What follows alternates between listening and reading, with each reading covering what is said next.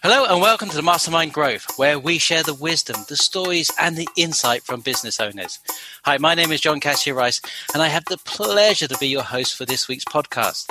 I'm your local Federation of Small Business mem- Membership Advisor, meeting and supporting businesses from all industries. And today I had the pleasure to talk to David. David Harris, how are you doing? I'm very well, thank you. How are you? Yeah, fabulous. So thanks for joining us.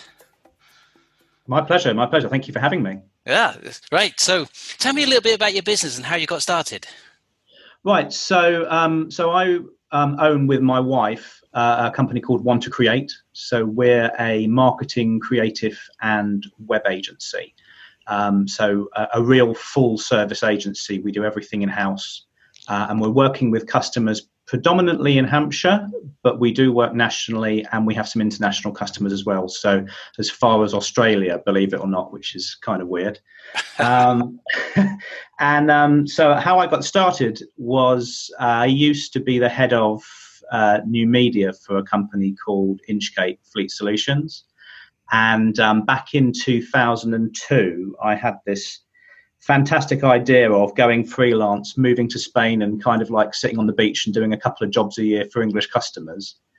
And um, I must have just been really ahead of my time because, um, or, uh, because when I went there, everybody wanted to see me in person. You couldn't do um, anything remotely, really. It just didn't work.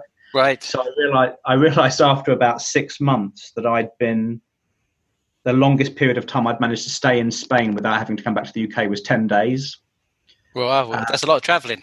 Yes, it was a lot of travelling, and I'd literally sold up lock, stock, and barrel. So every time I was back in the UK, I was like sleeping on my parents' sofa and stuff. So um, came back to the UK, ended up going limited company in 2004, two years later, uh, and then roll on to 2020, and um, there's uh, 13 people that work at One to Create now and um, weirdly, if I'd had the idea today, it, I could have probably stayed in Spain because, um, I mean, especially with lockdown, with everything being done with video, vi- video and over the phones. But we really struggle. We've got these beautiful offices in Droxford. It's like a converted flint barn, and we struggle to get customers to even want to come to the office and see the office. Whereas, oh, no. yeah, whereas back in uh, 2002 when I set up. Um, I was working from home and I had people that worked for me working from home as well. And like, it was always a problem that we didn't have an office. So, um, but there you go. So there yes. you go. That's life for you, isn't it? Sometimes. Absolutely. Yeah. hey, so, so what, what has been uh, your biggest challenge or learning that you've had uh, setting up this business apart from the um, travel and, uh... yeah, yeah. Um, well, there's been a few actually um, probably one of the biggest learning um, activities I had is that um, I was very fortunate in the early years of One to Create in that the company that I used to work for ended up hiring my agency. Um, and then we ended up in a position where we were doing so much work for them that it was actually very hard to to do work for other customers because we were just like ridiculously busy um, supporting them. And then in 2012, so 10 years after I sort of set up, the managing director of that company retired and a new person came in. They had their own agencies and, and all of a sudden we were like, oh, all these contracts you've got with us now are going to be the, the last ones.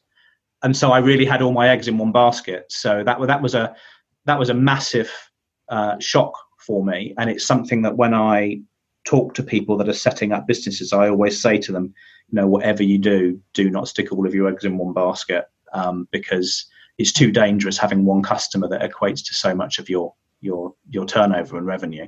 And it um, easily happens, doesn't it? It's uh, yeah. I mean, it it's not something. It's not something that I deliberately did. It's no. just you know they kept giving us work and giving us work and asking us to do more things. Um, and then you reach that position where they're such a big customer that other customer work suffers because you're working on another customer's work and then a, an emergency happens for your huge customer and, and obviously you just naturally want to look after them because they're bringing in so much of your revenue. Yeah um, so, so we had to literally in 2012 we had a year left on our contracts in 2012 so over that year we had to kind of reinvent ourselves um, and so we've got a really nice diversified client base now. So we work with um, small, medium, and very large customers across all sorts of different industries, um, which obviously is a much more sensible and a much safer approach to to, to running a business. yes. So, what would you say if we, there's somebody there, they're maybe they're just starting out and they're looking to promote their company? What would be one of the first things that they should focus on to get what, the to word out there?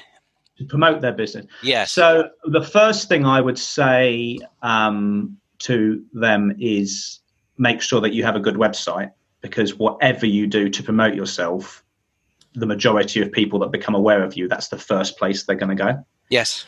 Um, and you only get one chance to make a, a, a good first impression.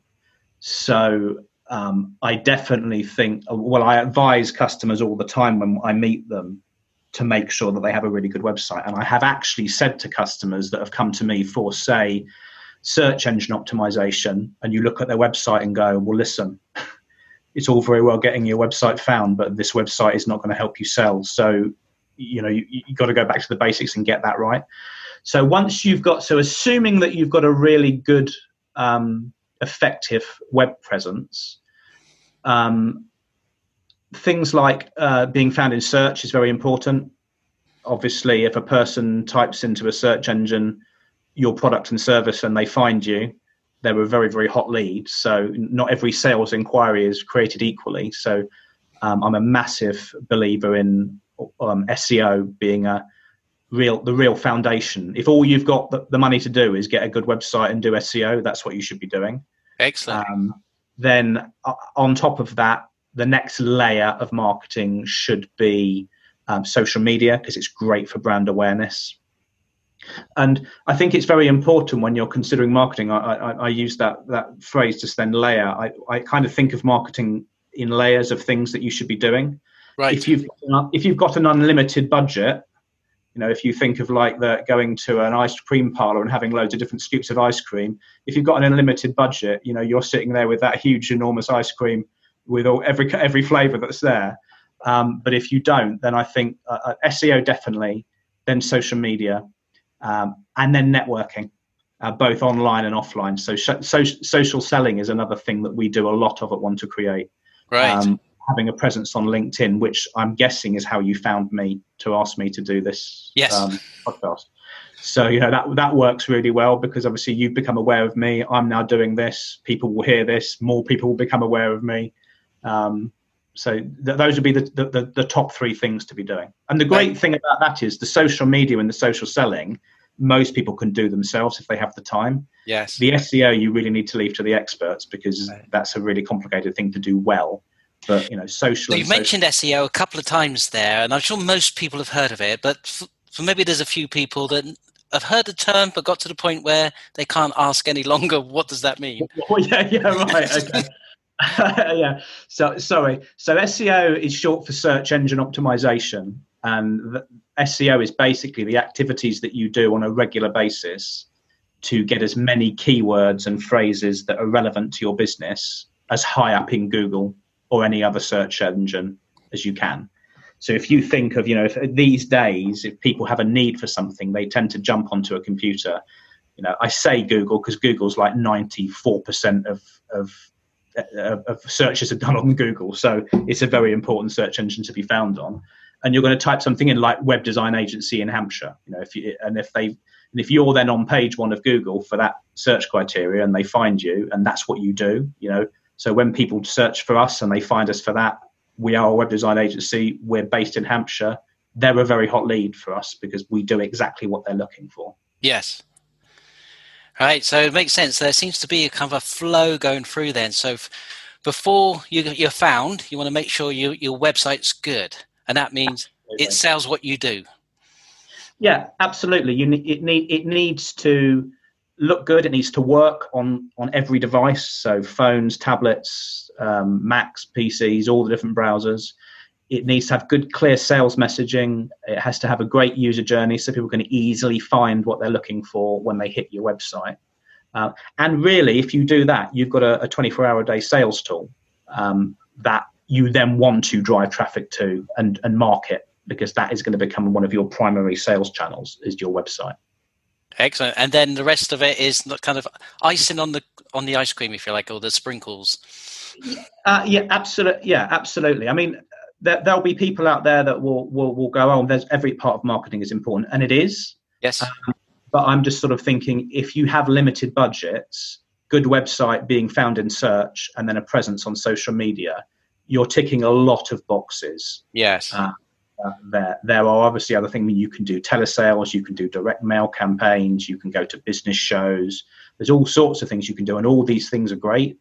Um, but you're going to get your biggest bang for your buck with the with a good website, the SEO, and the social media, in my opinion. Yeah, well, that makes a lot of sense. So, if there's somebody listening to this and they've got a need for one of your services, whether it's SEO or the the networking, social networking, the social media, how do they contact you, David? Right. So um, you, you, can find me on LinkedIn. Um, you, you, I'm pretty easy to find there. I'm doing. Uh, I, I, I normally do a lot more on LinkedIn than I've been doing recently, but because of lockdown, I'm spending a lot of the the daytime hours looking after my daughter, and then I'm working kind of really weird hours. So I've, I have not been as active on LinkedIn as as I have as, as I'm normally. But I know how that feels. Yes. Yeah. Uh, I think we all do, don't we? Um, you can find um, my my company website is www.one2create.co.uk. So it's O N E the number two create.co.uk. Um, and then if you hit that website, you'll see all of the different things that we do, and you can look through our portfolio, and our company contact details are on there as well. So th- those would be the best ways to reach out to me if, if you're interested. Excellent. So, thank you ever so much for sharing a bit of your story and a little bit, uh, give us some advice on how to promote our business. Oh, it's absolutely my pleasure. Thanks for having me. Oh, it's been it's been great. Thank you, thank you. And if you know of any other business or business owners that would be a great guest, please do send them my way. And until next time, I'll see you then. Okay, bye bye. Bye. The Federation of Small Businesses with practical help for business owners such as the FSB Workplace Pensions. Straightforward, cost effective solution that has been designed to help small businesses ensure their pension scheme is fully compliant. Key features include rescue service, review service, and payroll services. Any questions? Contact me at john.cassidy-rice at fsb.org.uk.